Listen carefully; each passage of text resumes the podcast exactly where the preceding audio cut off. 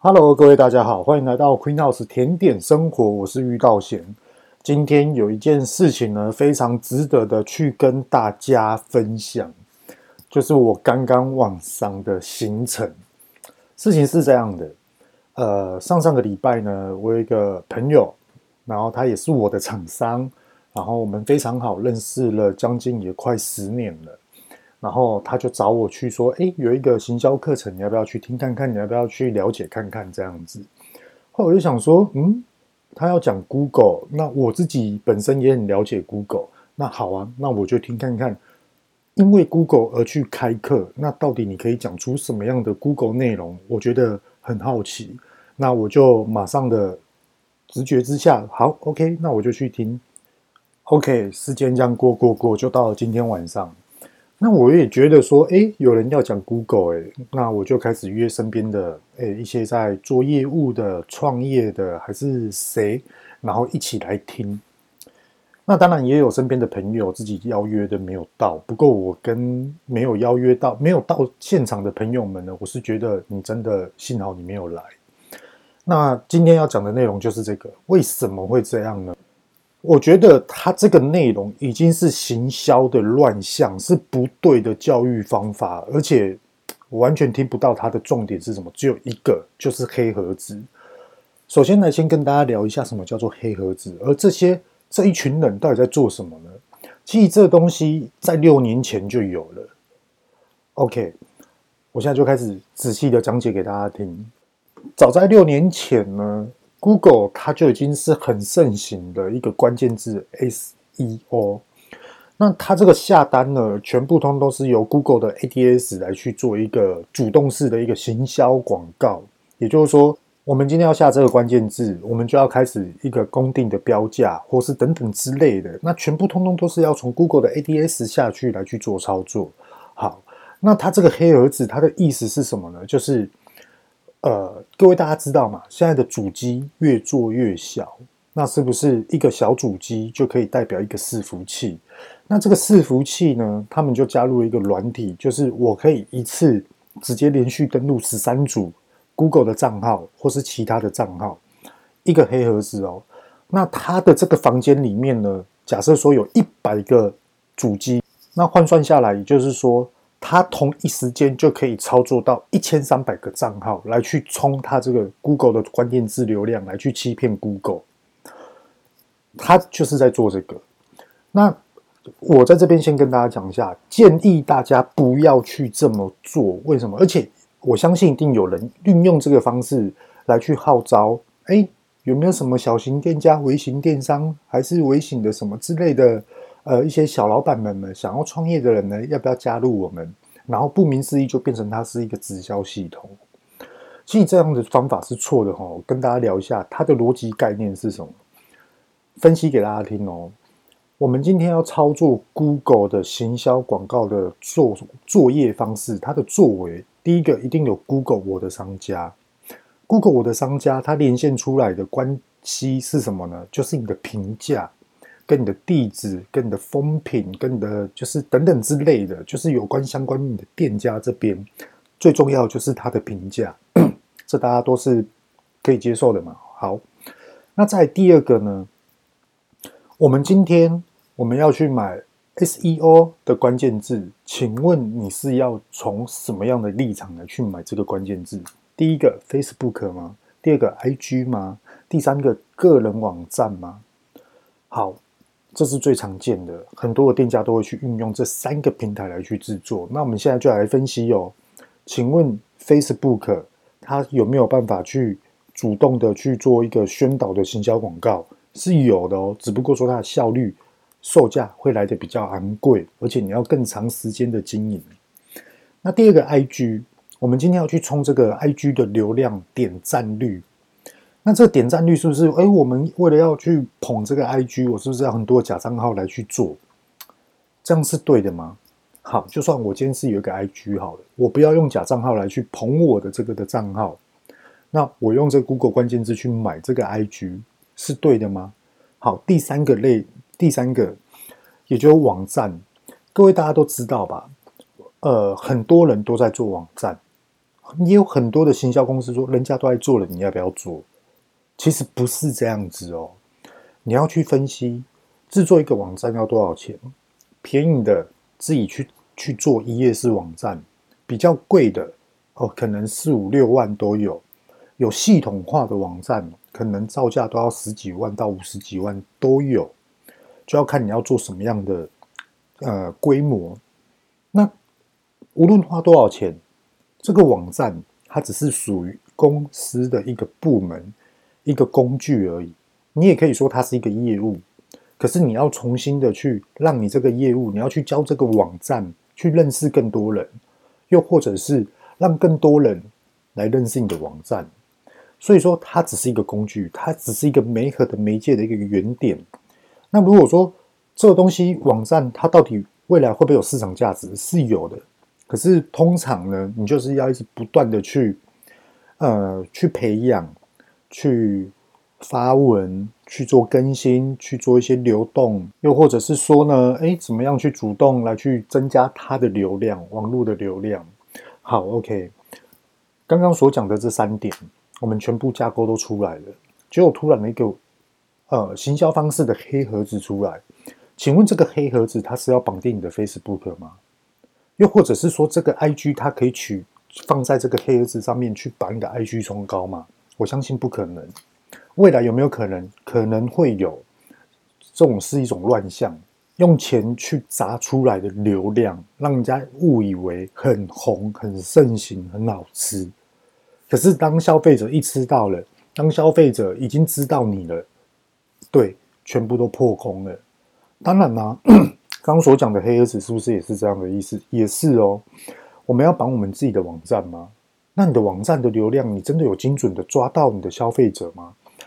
你运用黑盒子来去做一些的转换的流量，就是目标，就是你要在第一页第一栏，或是第一页第六栏，也就是说。第一页第一栏的意思就是说，我们去打开 Google 的网页搜寻，譬如说 Queen House 好了，结果后来，哎，Queen House 甜点就是在第一个位置，对吗？那也有人说，哎，甜点，哎，结果 Queen House 可能在第三页，所以下面它有一个一到十的，然后右手边有一个下一页，要表达就是这个意思。那我运用这黑盒子，为了就是要拼这个，你觉得这个是行销的根本，这是行销的基础吗？完全不是，它是有风险的，非常大的风险。今天有黑盒子，我今天我也可以直接举手发问，请问你这个黑盒子可以洗 YouTube 的流量吗？我相信一定没有办法，因为 YouTube 的计算方式，它是追踪于你的伺服器的 I 呃 ID 的位置来去做一个观察比较，看你是呃假的还是真的，那你的。阅览率呢？它的次数的观看率的转换，它是有一个防呆滞的一个机制，讲的比较一个肤浅的一个术语啊，就是防呆机制。那如果说我今天我黑子可以去突破 YouTube，那你真的厉害。可是当你这个黑盒子没有办法突破 YouTube，请问 YouTube 它的公司是谁？是 Google。那我们今天要来去做这个。嗯，譬如说曝光率，譬如说我就是要去挑战这个 SEO，你觉得 Google 不会知道吗？我相信 Google 早就知道。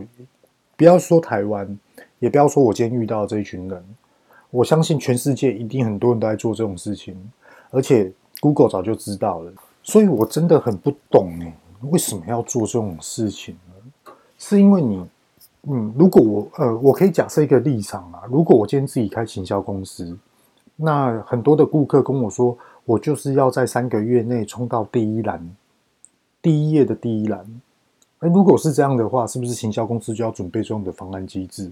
可是这样子对你的客户真的是达到一个基础的建设性吗？这这是我第一个问号。然后再来，我举一个例子给大家听。假设我今天是在卖汉堡，那我要用汉堡这两个字来去做操作，来去登上我这个是第一页的第一栏。那请问我的竞争对手有谁？多咯，麦当劳、肯德基，还有无限想象到的这种的连锁大型，嗯，这种的速食店。那你去跟他们竞争，这个它的意义到底是什么？所以说，回归出来，行销的最基础应该是我们的商品层面，我们到底有什么样的认证？我们到底做了什么样的准备？我们到底为了这个商品而去选用了什么样的食材来表达出我们想要给消费者的感受？那我们在撰写文章的时候，就可以直接往这个方向去写。那写的过程中写完了，诶，那我们是不是要去投放一些广告，让更多人知道我们？这是正确的方向。可是如果说我今天，哎，我很自信满满啊，我觉得这东西包装好看就好了啦，里面好不好吃没关系，消费者只是看包装没关系，没关系。快，快点，快点，快点，帮我打网络行销。我跟你讲，来得快去得也快，真的，成长的稳定才是真的。成长的稳定，稳定的衰退，在成长的稳定，在稳定的衰退。我觉得这个事业是真的。如果我是高，突然胖下来，我跟你讲，这是这个，我觉得是没有办法去完全的接受。所以说，其实今天的课程啊，我差不多听了十分钟吧，我就想要离开了。可是又看到我朋友坐在后面，然后。就一边在那边滑手机，真的在浪费时间，两个小时，真的两个小时，而且我真的不懂你为什么要这样子？然后就会说，我帮了好多的公司做网站，我帮了好多的公司准备了什么样的事情，然后就说，哦，我为了这个的商品，我去吃了好多类似相关一样的商品来去做比较，帮他写文章。其实这时候是对的。如果说你要帮店家同理心的方式来去呃图呃一个撰写他的商品，或是怎么样让他的商品让很多的消费者来知道，这都是对的。可是啊，很多的行销公司真的是没有办法做到一点，就是说我今天我买这个行销，它到底可以带给我多少收入？真的。那其实它是有很多的行销的方向策略的穿插安排，就例如说，哎，年节快到了，那我们现在要发第一批的夏威豆酥，开始给公司行号的人试吃了。那这个怎么样让这些公司行号的人知道我们呢？也就是行销的布局。那这个行销的布局，我也可以大方的跟大家讲怎么做。第一个，好，部落客的穿插安排。第二个，我今天我是不是有支出请支部落客来采访我？那第二个是什么呢？那我要有收入进来啊，那我是不是要一个团吗穿插在这中间？那网络行销它的时间并不是短暂的，它不是一个礼拜的，它可能是三个月一季，它可能是半年六个月一次，或者是一年甚至于两年这种的整套性的一个行销方式策略，它是跟着春夏秋冬。什么样的节日，然后什么样的一个环节，诶，什么样的节日要到了，那我们开始要打什么样的行销内容？其实完整的是这样，而不是愚昧的去冲流量。因为第一个，如果今天你的 流量突然增加，那你的流量增加的很高哦，那你的流量也会突然的下降，因为顾客永远都是因为看着你，诶，一直在出现，好奇心买一次。哦，原来就这样了，那就算了。对啊，真的是这样。而这些的顾客，哎，看到了这个东西，好像哎，好像很流行，一直在打广告，那我去买一个来试看看。结果买了一次之后，嗯，好吧，冷冷的就离开了。请问你有什么样的情感，什么样的一个嗯感受给你的顾客，让你的顾客有一种温度的来回馈你的店家？其实这是一个很重要的一个环节。在这边呢，分享一个。哎，我觉得是一个每一个县市都会出现的一个问号，也是属于一个惊叹号。呃，我们不要去讲什么样的品牌，也不要去讲什么样的商品。我们在看网络，譬如说 Google，譬如说一些网络的平台，然后来去看到说，诶，这间餐厅新开的，诶，诶，网络好像都排队。哇，这个流量打得好大，我不管去哪个网站都可以看得到这间餐厅。诶，那我们有空啊，安排个时间，然后来去吃看看。第一个关键，看到你的店家的消费者是有备而来、有所期待的方式来去品尝你的商品，跟去你的店家，这第一个关键点大家要记得哦。好，OK，哇，终于到了，哇，真的好多人排队哦。哎，那我们去吃看看，我们就，而且哦，好多人打卡哦。那是不是因为评价还在冲，所以说现在才三四颗星、三四颗星这样？后来他们就想说，哎，那我们去吃看看。哎，排到我们了，我们就进去，就我们就开始吃。结果你一坐下来，感觉，诶，这个餐厅的氛围，嗯，普普通通，中上，OK，可以接受。那再来，我们就开始点了餐点，然后来去吃看看。结果一吃了之后，就说，诶，怎么会不好吃啊？诶，啊，怎么会这样啊？啊，原来现在的人认为这样子叫做好吃哦，很多都有这种状况。可是当你要给评价的时候，通常都给一颗星。那我们就要呃重新思考一次哦。很多的店家都这么做。第一个环节，消费者是准备而期待的来去品尝你的商品。第二个是消费者得到了失望。再来第三个是消费者就给你一颗心，甚至于在职场上面或是朋友之间的聊天都会说：“哦，那间餐厅呢，我去吃过，我觉得去吃别的会比较好，我觉得不适合你。”对啊，会踩雷。其实很多的部分都会遇到这种的消费者的聊天的一个常态的这个环节啊。所以说，嗯，我自己最近也体会到的很多事情啊，你要在。不一样的状况之下，你都要懂得去平静，懂得去稳定自己的心情，然后来去做一个正确的判断。为什么会这么说呢？今天我们要赚钱，没错，可是赚钱要赚的脚踏实地。所谓的脚踏实地，是我们要建构一个餐厅，我们不要讲品牌哦，我们就讲餐厅就好了。我们要很脚踏实地的去把这个商品呢，把它做好。那做好了之后呢，我们慢慢慢慢的去呃打第一批的广告行销，然后让顾客来去吃我们餐点，然后来去知道顾客对我们的评价什么，甚至于缺点在哪里，我们慢慢慢慢的改进。当我们改进之后，SOP 一定了，卫生法规 OK 了，什么都 OK 了之后，我们再去打第二波的行销。那其实往往有很多的店家，这个我懂，就是他撑不到那个时候，因为资金在烧。时间一直在过，每天眼睛打开就是在烧钱，往往都是这样。可是创业就是这样子，所以说为什么人家都说创业就等于到了地狱，就是这个原因。我们一定要烧了许多的钱之后，我们才知道说我们的机会在哪里。甚至于我们要烧了很多钱之后，我们才会知道说我们应该要改变什么样的方向。我曾经烧了两百万，我才知道说我这样做错了。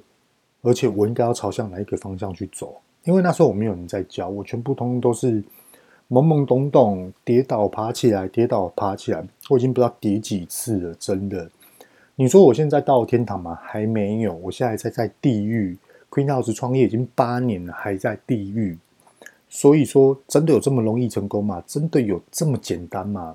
其实它是有一种美感跟一些职场上的经验，就无论说是。呃，我们在谈话的内容中，又或者是说，老板是不是要自己出来来推荐自己的商品？那你自己身为老板，你要怎么去推荐你的商品？这第一个，你一定要会讲话哦。你要身为当老板的人，你一定要会讲话，因为你要会讲话，你要带风向，老板一定要带。那你带了风向之后，哦。呃，比如说老板下面有业务哦，原来我们老板都这么介绍，哇，老板好懂哦，我原来老板有一套哦，OK，那我要赶快学，跟上老板的进度。那老板呢，是不是也要懂得去制作简报，制作会看报表，对吗？因为老板要懂得看报表之后，你才知道说公司下面的状况跟未来可能第一优先遇到最大问题是什么，而我们现在要赶快去防范。所以说，其实当老板真的很难啊。今天我们在会在这个场合里面，呃，讲师有问到，哎，请问一下自己创业的，请举手。哎，也是很多人举手。那请问你现在的网络，你的你的这个品牌有没有网站？有的话，请举手。没有人举手。那没有的话，请举手。也是一样，那一群人举手。那后来解散了之后，下课喽，他们说要开始互相研讨、互相交流，我才知道举手的都是通通同一组人，都是他们的人。那我那时候我就拍了我身边的朋友走了走了走了，而且我们是第一批走下楼的，很多走在我们后面的人脸都很臭，就是莫名其妙在这边浪费时间。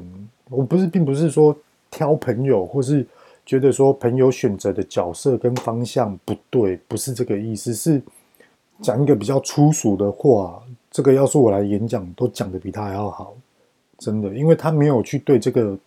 接这个地气，他没有真的去了解到店家现在目前遇到的苦到底是什么。很多的店家，他现在遇到疫情，现在的生意到底好不好，都还是一个问号。那为什么生意不好？怎么去追根究底，把问题找出来？自己是一个双问号，更多的问号。然后再来，即将快要十二月了，那我们到底要怎样去后面的年底的部分去拼绩效，让自己好过年？各位，很多很多的店家都遇到这个问题，真的。我自己在外面这边看，自己在那边跑，自己在外面看，诶，很多身边的朋友都开有机超市，都会去跟他们聊。那有机超市的老板也会认识了很多的店家的老板，所以说才会知道很多的现在目前职场上遇到问题到底是什么。所以我。接下来会去讲一些有关于 H HACCP 的一些内容，而为什么要去讲这些的内容？是因为现在台湾有很多中小企业或是自己自创品牌、自己开餐厅的业者，其实他们非常严选食材，而且很注重卫生。那他们还是认为说，是不是消费者没有办法跟进这种的思维、这种的食材的这种的呃选用？认为这种食材就是贵，所以说不敢来吃。又或者是说，嗯，我一碗卤肉饭，我的米是什么米？我的肉是什么肉？也不是美国猪，那为什么没有人要来吃？然后我觉得这个酱料很好吃，这些等等的，所以说才会去想要讲 HACCP。呃呃，我讲的太快了，所以说我才想要去讲 HACCP 呢，来告诉大家，其实有很多台湾。年轻人创造出来的品牌都不错，食品都不错，大家都可以去吃看看。那再来呢，也要强调的，在教育各位的消费者跟顾客们，我们今天买完了一些的冷冻食材商品，或是低温的商品，常温的也好，高温的也好，我们到底要在什么样的时间内哦，把它运输到家里面，干净的、卫生的来去做使用？我觉得这才是最大的关键。因为品质应该是这么说，有关于食品的品质、味道有跑掉，或是诶，为什么上次吃跟这一次吃不一样？通常通通都是因为放在家里的关系。就比如说，我们讲一个乖乖饼干好了，那我只举个例子哈，乖乖，我们拿到太阳下面，比如说我家就有玻璃，那我玻我就放在玻璃旁边的嗯桌子上面，它一直在晒太阳，一直晒，一直晒，晒了三天，然后我。肚子好饿，我把它打开来吃。请问这样的口感会不会很好？好，OK。那我今天我买这包乖乖，我已经打开了，我吃个三口，我把它大概卷一卷，橡皮筋捆一捆放在旁边。那你又放了三天，请问你下一次吃这乖乖还是一样的口感吗？已经不一样了。那哎，我为了这个乖乖，哎，我一些诶基本观念很好哦，那我放冷冻，等我肚子饿的时候我吃，哎，这口感冰冰的还不错，甚至于吐司。各位大家知道吐司怎么去保存吗？我们今天买了吐司回来，那如果说你吃不完，封好，一定要封好，放冷冻。那冷冻了之后，是不是你要吃的时候就结块了？那结块的部分呢，你要怎么去做呢？你就是直接放在，哎，看你要去煎它，还是去烤它，让它退冰之后，上一点点的色泽，脆脆的口感。通常吐司是这样子保存的。那如果说你要呃，软软软绵绵的吐司，你要放个五天七天，然后你要软绵绵的吃。其实通常不添加防腐剂或是其他化学成分的吐司，哦，这种保存期限都不长，这是一定的。如果我今天我有添加了其他的，比如说呃化学成分，就是为了让它保存更久，那这种你也可以选用，只不过说它有化学原料，那你要不要吃就看你自己。今天表达的内容呢，就是以上这几点。那最后啊，我还是要去讲一下网络行销这个部分。其实网络行销哦，它最终的目标就是要让消费者看到你，而消费者来去买单，这是一定不变的一个公式。那这个公式，我们今天到底要怎么去做这个网络行销？其实就是要看你手头上有多少的网络行销费用。手头多，网络行销做得大；手头小。那你的网络行销做的就有限，那在有限的状况之下，你不如去把精神投入在你的商品上面。你的商品要好，第二个投入的会是你的包装，你的包装要好，第三个就是投入你在于市场上面的经验，跟你的敏锐度，跟你的观察点到底是不是正确的。要先学会这三点之后，再来去做网络行销。所以网络行销简单嘛？其实它很难，真的很难。所以说，我们很少会去找网络行销公司来帮我们做操盘，因为以前我就一直在讲，一直常常在讲，没有一间网络行销公司非常的了解你这个品牌在卖什么样的商品，在做什么样的事情，甚至于他真的了解这个创办者，又或者是很了解你这个采购。这个食材怎么严选？那再来就是你的主厨，你到底是怎么呈现出你的商品？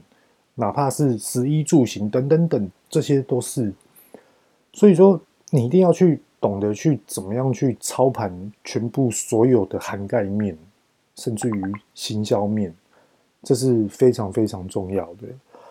那今天呢，就分享到这边，也希望对大家有所帮助啊！这是我自己在生活上面的生活点滴，发现到一些，嗯，我觉得可以去提醒大家仔细去思考的一些事情。这里是 Queen House 法式甜点生活，是遇到贤，各位拜拜。